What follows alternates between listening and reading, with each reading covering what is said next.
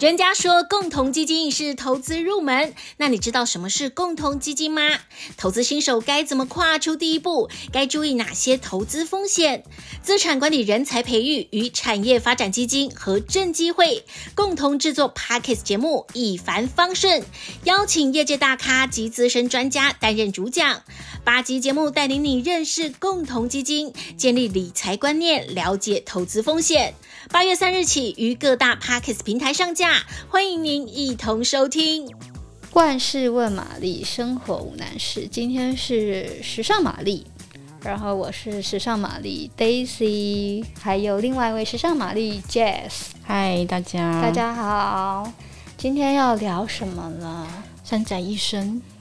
对，山宅医生，他前几天过世了。没错。对，学生时期的算小回忆，跟妈妈的共同记忆。你说你跟妈妈的共同记忆，对，什么样的记忆？就是小时候妈妈很喜欢去，啊、呃，我是南部人啦，哈，所以我我们南部，你知道购物的地方没有很多，然后就呃台南、高雄一带的话，就是大家都去绝江、旧绝江那边，就是会有一些，我妈都说那是舶来品店。啊，就是我们现在讲的代购啦，日本代购。对，以前好像小时候的年代很流行这种舶来品，台北也有晴光市场，对啊，类似那样的概念。嗯、对，然后他们都可以买到一些呃很厉害的品牌，或者是台湾就算有品牌，可是没有进的一些东西，嗯，很厉害的买手就对了，嗯，然后。因为以前跟妈妈去，然后就店里就会充斥着各种三宅一生的东西，充斥超多，对，超级多，好几箱。然后就年纪跟我差，呃，不是跟我差不多，年纪跟我妈差不多的，呃，阿姨们就是在那边试穿啊，试颜色啊，然后挑款式这样子。对对，这是我对三宅一生的记忆。所以阿姨跟妈妈们都是买什么样的品相？最热销的是裤子。嗯、呃，因为呃，大家可以去山宅一生的店里看看，因为他们的裤子是真的，那个材质很轻，然后它的裤头很多都是那种松紧带的。对，那对于妈妈他们那种年纪的呃女性来说，觉得呃在他们那个年纪舒适其实是他们穿衣服一个很重要的考量，对购物选购物的考量这样子。嗯，我发现裤子卖最好。嗯，然后再是那个外套，没有扣子，因为算披肩吗？对，嗯，就是三宅一生的经典的，算是蛮重要的一个品相。对对，好比说我们会呃，就是里面会有一件折纸的洋装，嗯，然后可能是背心款，那、嗯、那个妈妈们就会在外面罩一个类似。短外套，但是是没有扣子的，是披肩。对对对，这种这种造型，我阿姨也很常出现。而且去日本玩，东京很多贵妇也都这样穿。对对，嗯，你去那个三宅一生柜上，也都是贵妇在买东西。对，结果好像大家对于山宅医生的印象都是妈妈，因为或者是阿姨，因为我对她最早最早的印象就是，也是我还没有进这一行的时候。然后，因为我有个阿姨，她住在日本，嗯，然后反正就是也是个贵妇，然后她每次只要回台湾，她每年都会回台湾一次，然后每次回台湾就到我家，就会在我家，然后每我每次看到她的装扮，就是跟你刚刚讲的 阿姨们雷同，一模一样，嗯，那这样大家读者会不会以为山宅一生是一个它的设计就是一个很老呢？不会，没有，大家千万不要误会，对我就是。嗯，虽然我可能不会买那样子的衣服，一来是因为经济能力还没有到那里啦，对。然后二来是因为现在医生后来有开发蛮多副牌的嘛，什么蜜系列啊，然后它也有什么眼镜、香水、手表什么的。对。它其实那些副牌的价位，呃，平易近人许多之外，它的剪裁我觉得也有比较符合现在就是我们九零后，就所谓的八八九年级生的那种。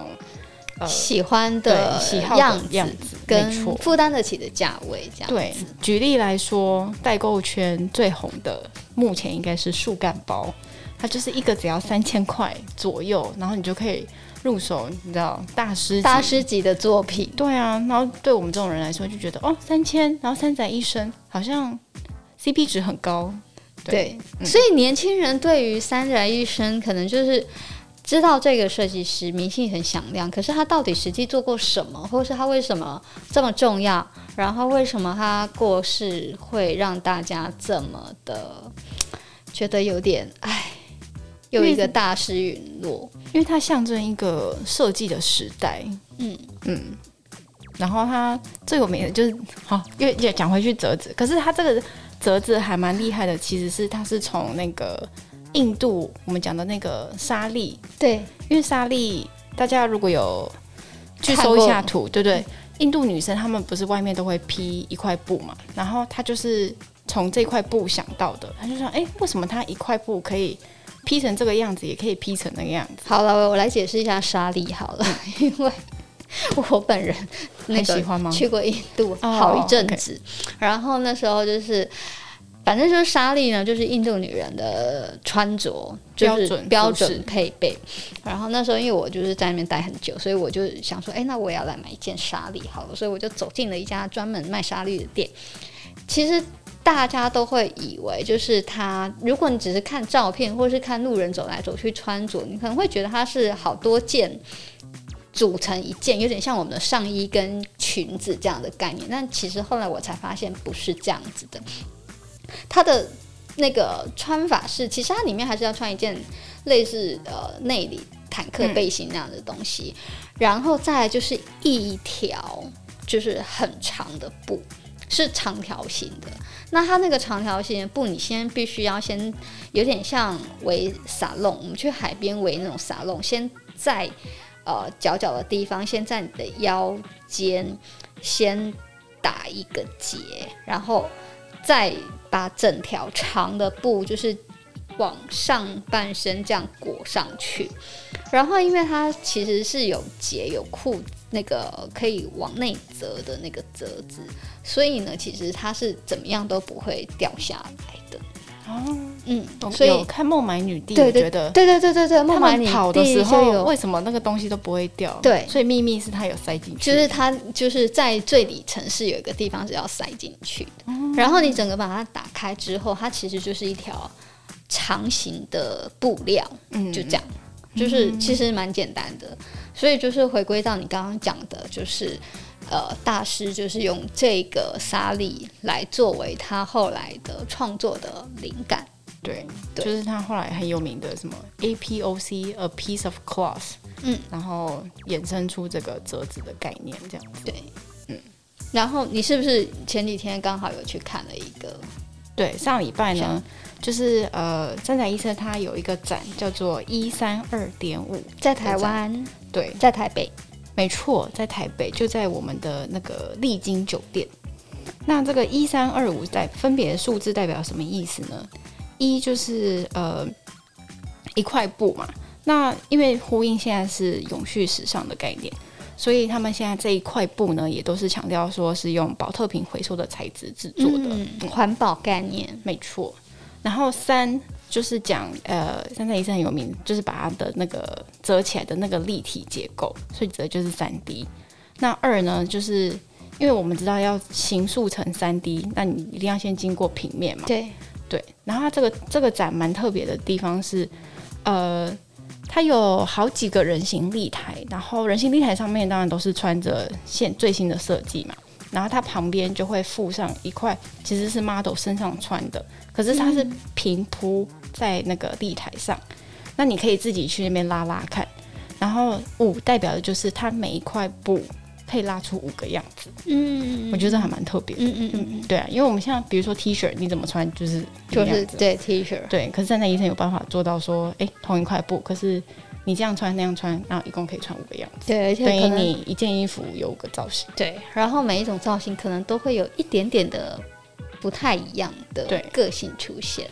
对，他很厉害的是，我觉得他就是离开的时候就今年八十四岁，然后嗯，他其实成名的蛮早的，就是在在八零年代的时候，现在都已经就是二零二二了，对，四十年，四他红了八零年，他还是四十年前，嗯、就是四十年前他就已经在国际就是非常有名了，然后在不就是之前也已经其实没有在真的在主导设计或者是在从事品牌的营运的工作，但是他其实我觉得他非常一直都非常有实验精神，就是我觉得他是一个。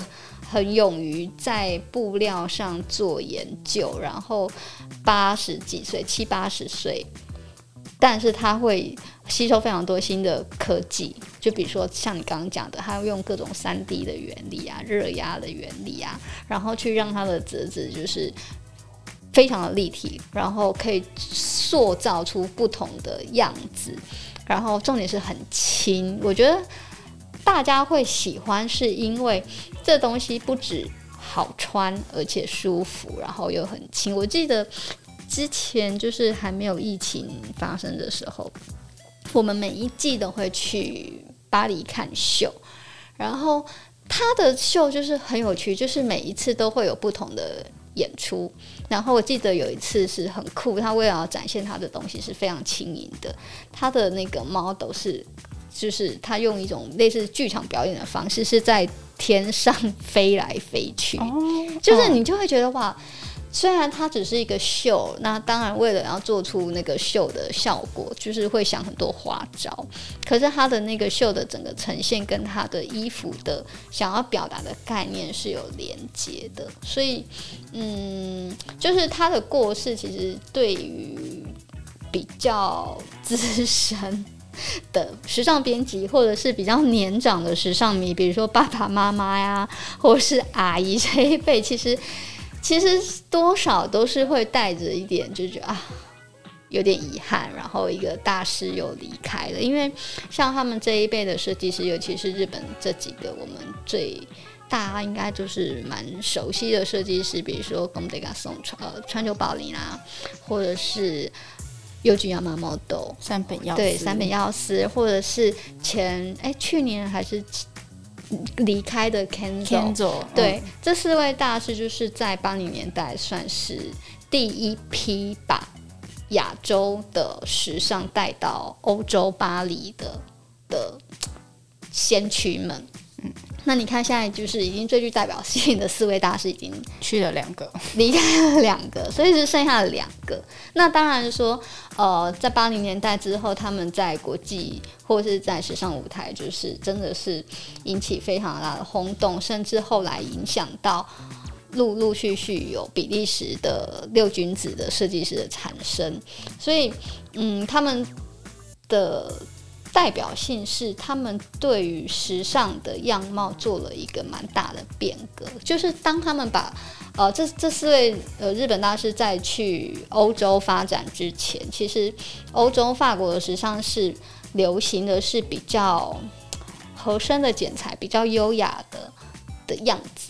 但是如果大家有有在有在看杂志，或是有在呃喜欢日本时尚的人，应该都知道日本的风格就不是那种样子。嗯，日本的设计风格呢，可能是会有大量的结构啊，然后会会有大量的破坏啊，然后。很多的堆叠层次，然后很立体的轮廓，那这些东西其实在当时的欧洲其实是很少见的。所以，呃，之前有看过一些报道，就是早期的报道是，当这些呃欧洲的。媒体、时尚媒体，或是记者，或者甚至是时尚迷，看到这些日本设计师来的东西的时候，都觉得哇，天哪，怎么会有这么丑的东西呢？就是完全不符合欧洲的美学，跟跟对于时尚、跟对于美的那种想象的风格。嗯嗯嗯，对。但是因为就是。设计跟时尚本来就是你要有一个大的变革，然后产出一些新的思考之后，它就会成为一种新的流行或是新的态度。那也是因为这这四位大师就是在那时候去了欧洲，然后才带起整个亚洲的时尚的一些蓬勃发展。像后来其实台湾在九零年代的时候也出了一批，就是台湾的设计师。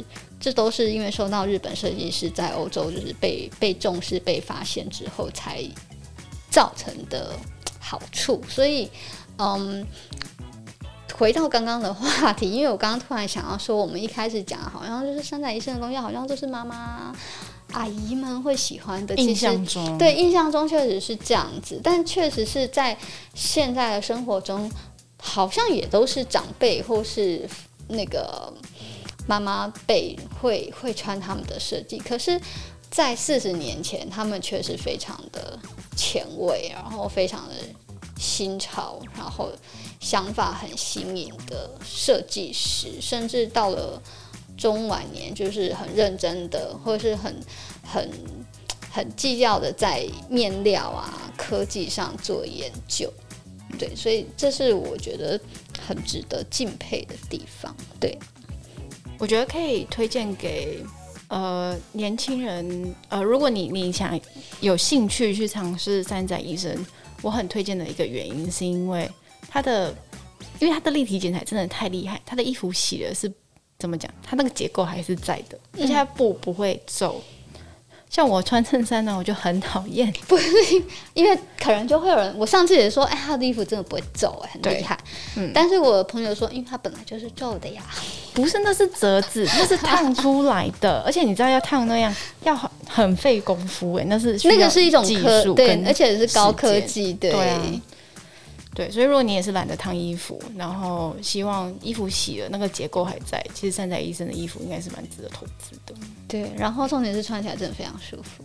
虽然我也没有穿过，我有穿过，但是我没有买过。就是一直会很希望，就是自己的衣柜里面就是会有一些单品。嗯，然后老实说，三宅医生的洋装。